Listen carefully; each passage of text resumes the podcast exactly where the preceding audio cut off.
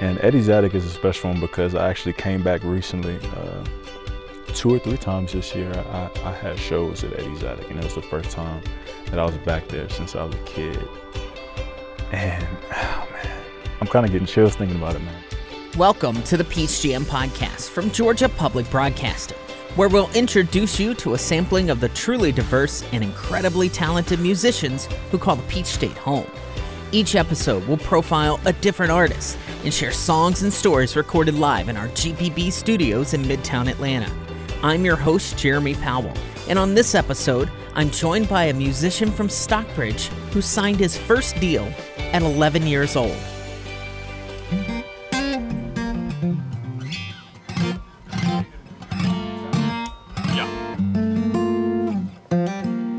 My name is Tony Evans Jr. Uh, I'm from Stockbridge, Georgia, and I sing country music. What brand of country music? My own brand of country music. Is that what it is? Yeah, yeah. Okay. It's like uh, I hate I hate naming stuff, so I'm never gonna name it. But it's just uh, a mix of the music that I grew up listening to, like George Strait and and um, some Keith Whitley vibes, and you know those type artists with my thing. You know, being from where, I, where I'm from, and, and just the feeling that I like giving to it. Yeah, that's how I describe it. When the world is silent and you're lying wide awake, you can't find asylum in those pills that you take. When the night is starless and the dark is darkest, and your fragile heart is about to break. Keep my name by your phone when you're crying all alone. Cause I know you're gonna need somebody. Maybe now you think you don't. You're doing fine all on your own. But someday you're gonna need somebody. Cause everybody needs somebody.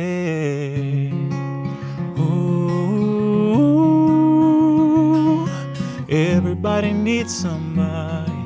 Everybody needs somebody. Tell me about Stockbridge. Stockbridge, man. Um, Stockbridge used to be the middle of nowhere when I was growing up, but uh, over time it's, it's grown a whole lot. There's um, a whole lot more people there now, and uh, but it's it's where I was raised. I was born in Decatur, uh, but when I was a kid, I moved to Stockbridge and I went to school out there and made my friends out there. So it's it's home. It's my hometown. Someone who understands, knows you like the back of their hand. Someone to hold you, someone you can come home to.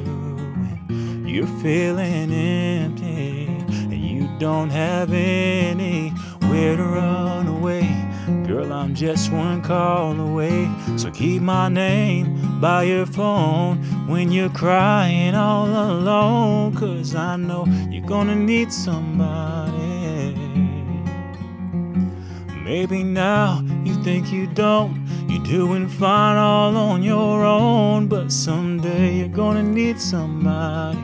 Cause everybody needs somebody. You speak and you carry yourself with the maturity of somebody who's been around for decades. But how old are you? I'm 25. Yeah, you you you talk and carry yourself like a grown man, which is this is a compliment. Uh, thank you. The music that you write comes from a maturity that uh, some people will never have in their life. Where h- how do you have this? Where does it come from? Um,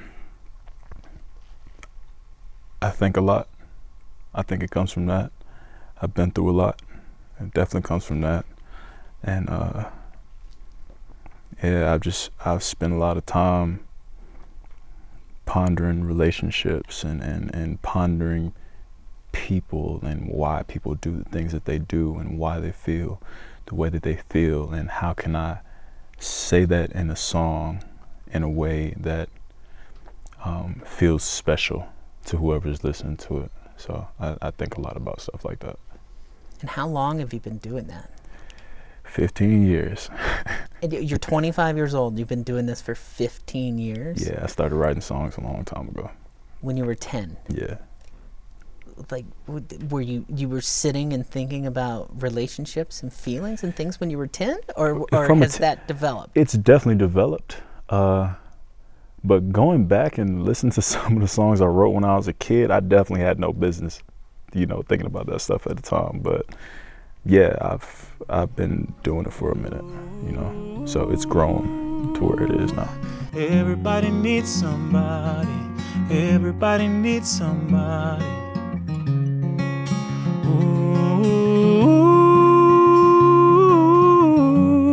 Somebody. Everybody needs somebody. And I'm no different. I'll admit need someone to. So keep my name by your phone when you're crying all alone. Cause I, I know you're gonna need somebody. Maybe now you think you don't. You're doing fine all on your own. But someday you're gonna need somebody. Cause everybody needs somebody. Ooh, everybody needs somebody. Everybody needs somebody. Ooh,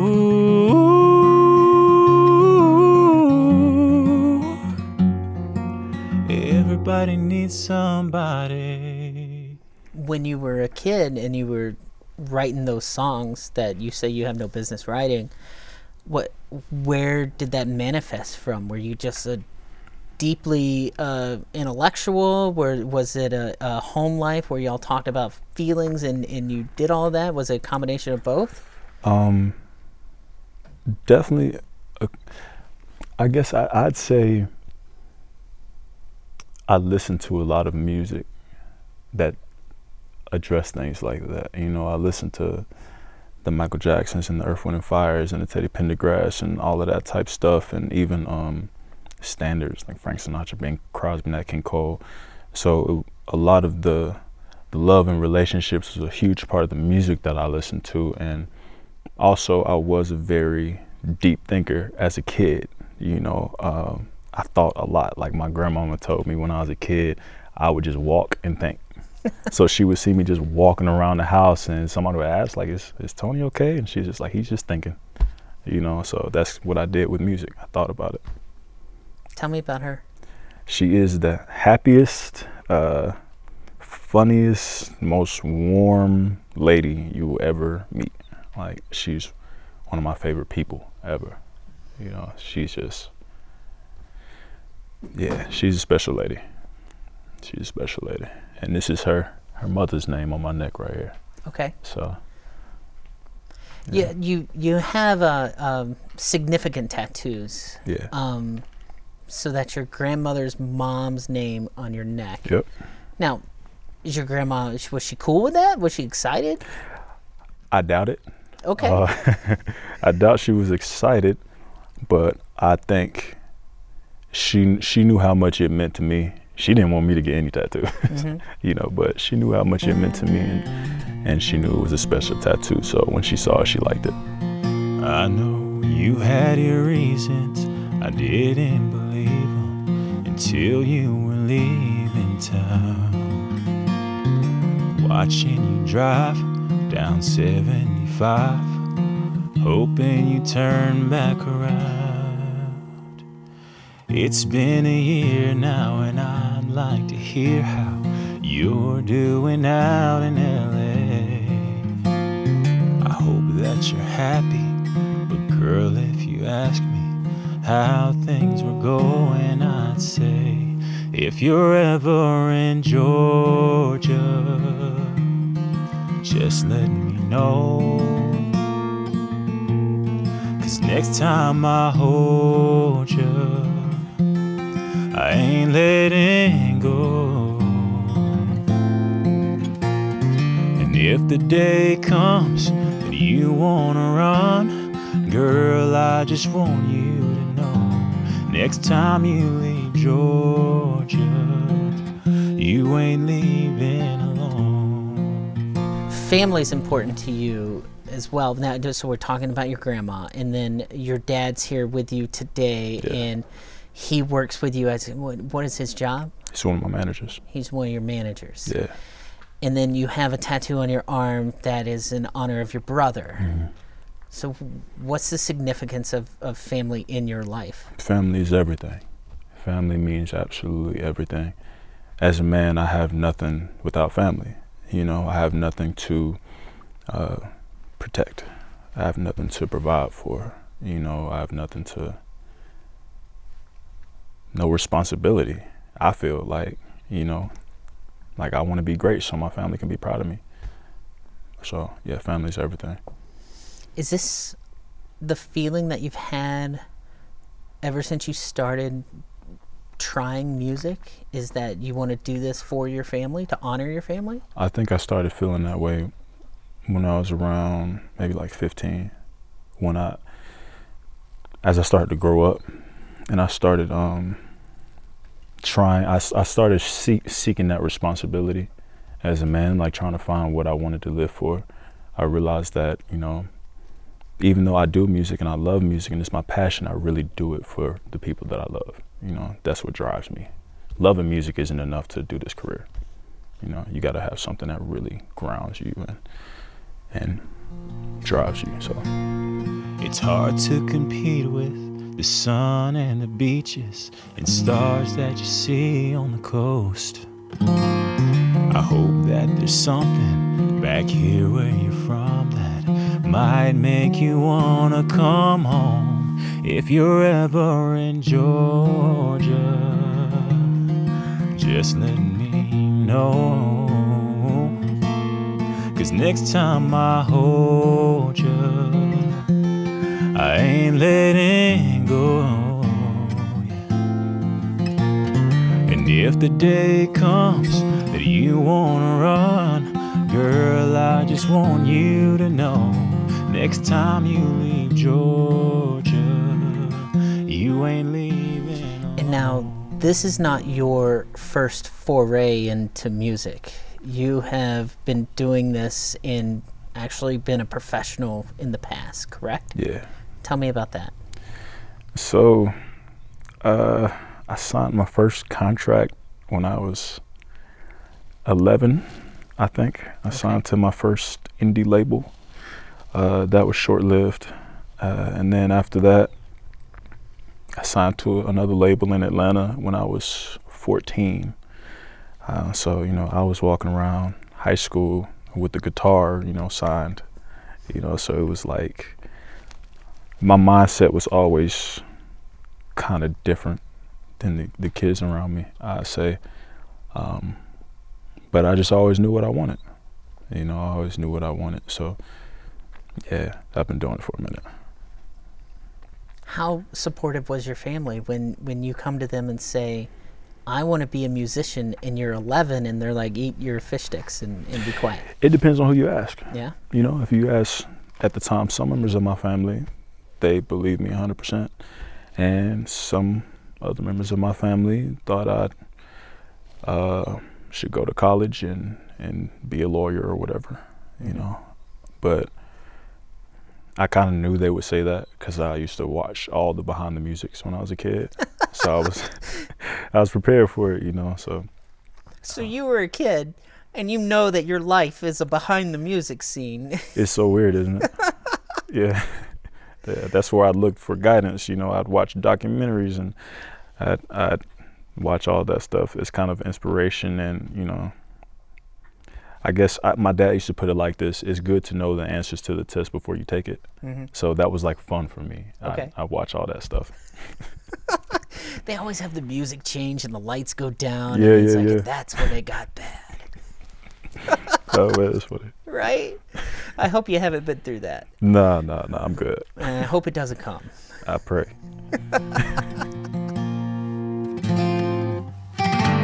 Sometimes when I'm sleeping, I still feel you breathing, and I hear your heart beating 3,000 miles away. if you're ever in Georgia, just let me know. Cause next time I hold you, I ain't letting go. And if the day comes that you wanna run, girl, I just want you to know. Next time you leave Georgia, you ain't leaving alone. Next time you leave Georgia, you ain't leaving alone.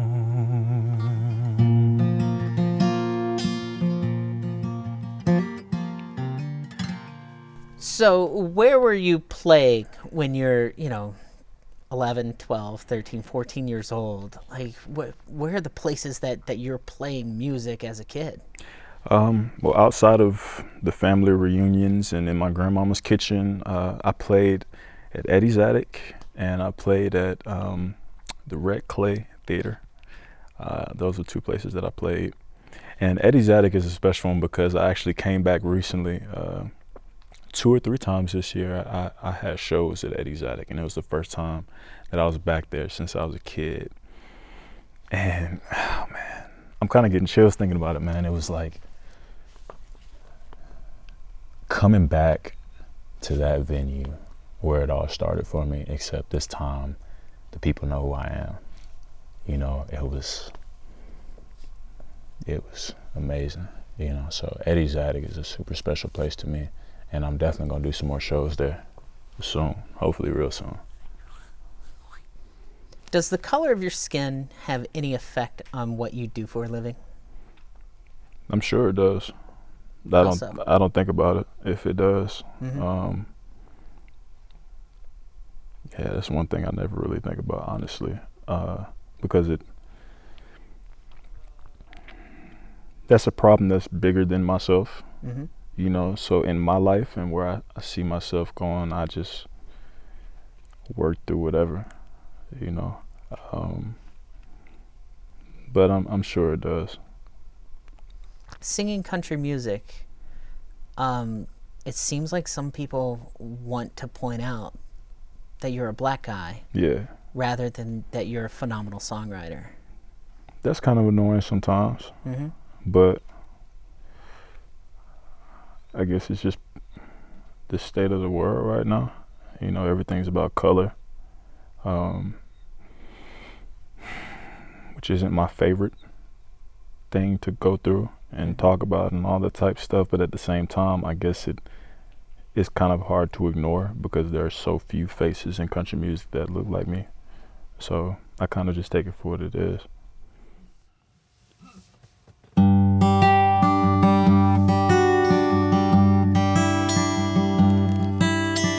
Seventeen, you and me, we had it figured out. We were gonna be the king and queen of this little town. We get married in your uncle's church. You go to school, I go to work, and life will be just like we dreamed about. I bet our daughter would smile just like your mom. And our boy would have those eyes just like my dad. I know it ain't work out, but sometimes I think about those kids we never had.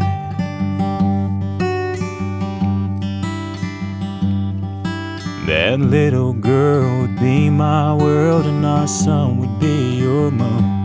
They'd be holding hands when they got off the bus each afternoon. I'd be buying dolls and baseball gloves, sweeping Lego pieces up, then crawling into bed each night with you. I bet our daughter would have had my sense of humor. And our boy would know just how to make you laugh.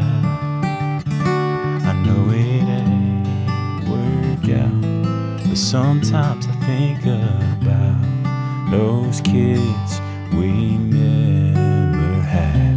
And I'd give anything to meet them.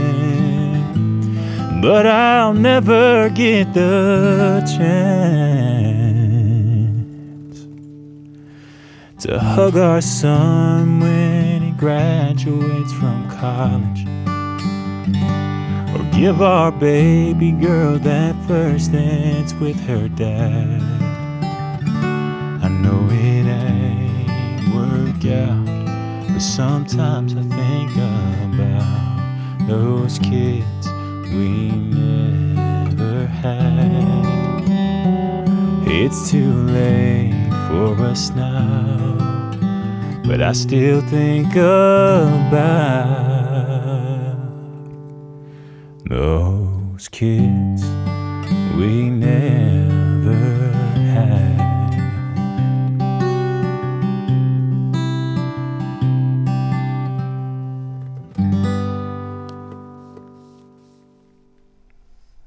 When you were 11 years old and you signed a deal, did you think that country music was your future? No. I what was the, opposite. music at 11? The music at 11, I had no concept for what kind of music I wanted to do at 11. Mm-hmm. It was just like making stuff. You know, I was learning the guitar and I knew like two and a half chords and I was just writing stuff, you know. Um, what was the question again? I don't know. I asked you if country music was your future that you saw for yourself when you were 11. Okay, so here's the funny part about that. When I was a kid, um, so I didn't want to be a country singer. My family told me when I was a, a kid, when I would bring my guitar and I'd sing the songs that I wrote at the family reunions and all that, they said, You're going to be a country singer. And I was like, No, I'm not. Like, I don't want to do that because, you know, I'm from Atlanta. Like, it, you know, looking back at it, I just didn't see it as cool at the time. But they literally told me. Um, and my dad told me all through my teenage years, he's like, you need to do country, you know. But uh, it took, you know, going through some of my musical journey and, and, and coming back around and realizing that that's what really came natural to me. And that's why everybody said it, you know, because it just came out like that. So, yeah, it was not what I wanted to do. You didn't want to be a country singer, but yeah, Not at you all. got stuck with it. I got stuck with it. Thank God. Well, you've got a little twang, A and and you've got a yeah, and you you've got a huge range in your vocals, so it definitely fits country. hmm And but you're also a phenomenal storyteller. Oh, thank you. Do you struggle with with sitting down to write a story and need it to fit country music? Nah, not at all. Because I don't write about country stuff. Mm-hmm. You know, I'm I'm a country dude, but I don't really sing about beer and trucks and all that type stuff. I think I sing music that can kind of fit in a lot of different genres. You know, I sing about love and relationships and and heartbreak and the gray areas in between and all that type stuff. So, yeah, I don't really struggle with that.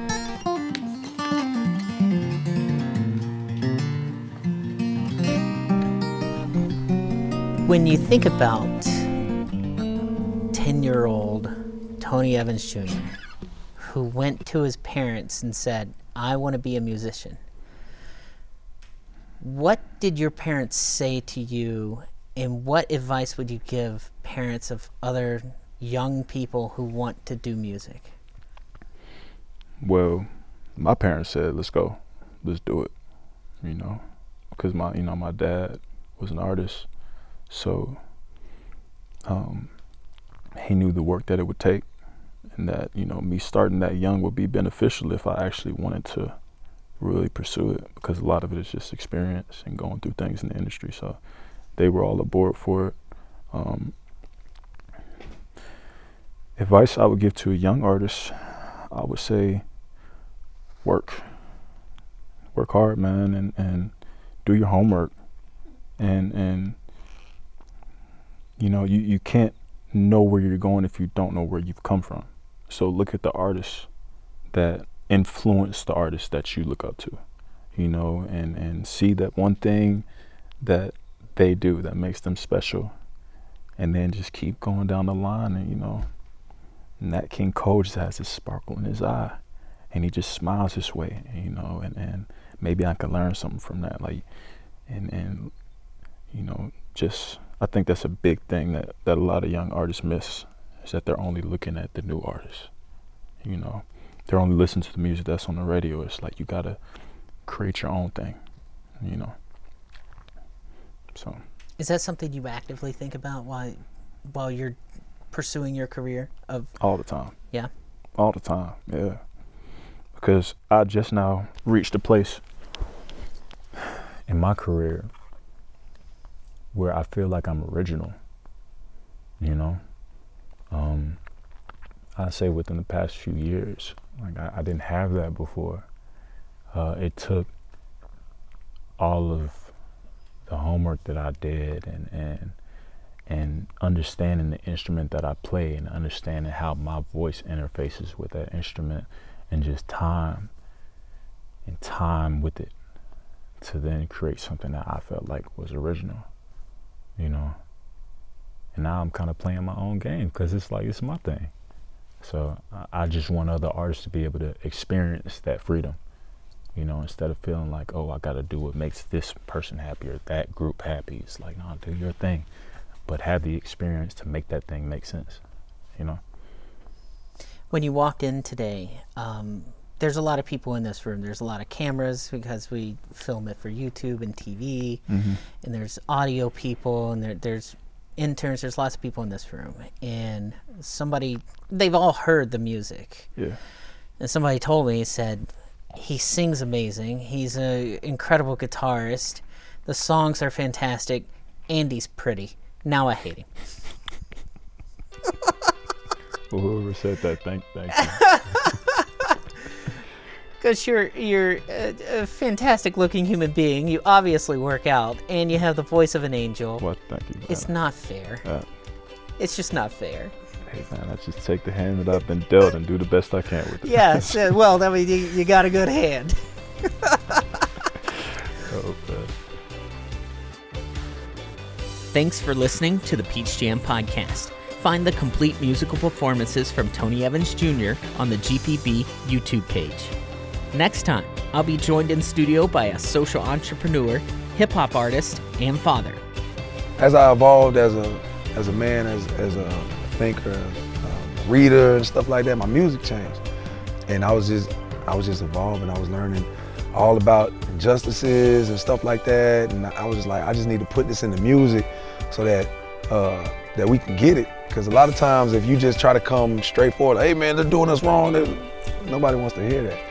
You put it over 808 and a fire beat, and might listen, spin it again, you know.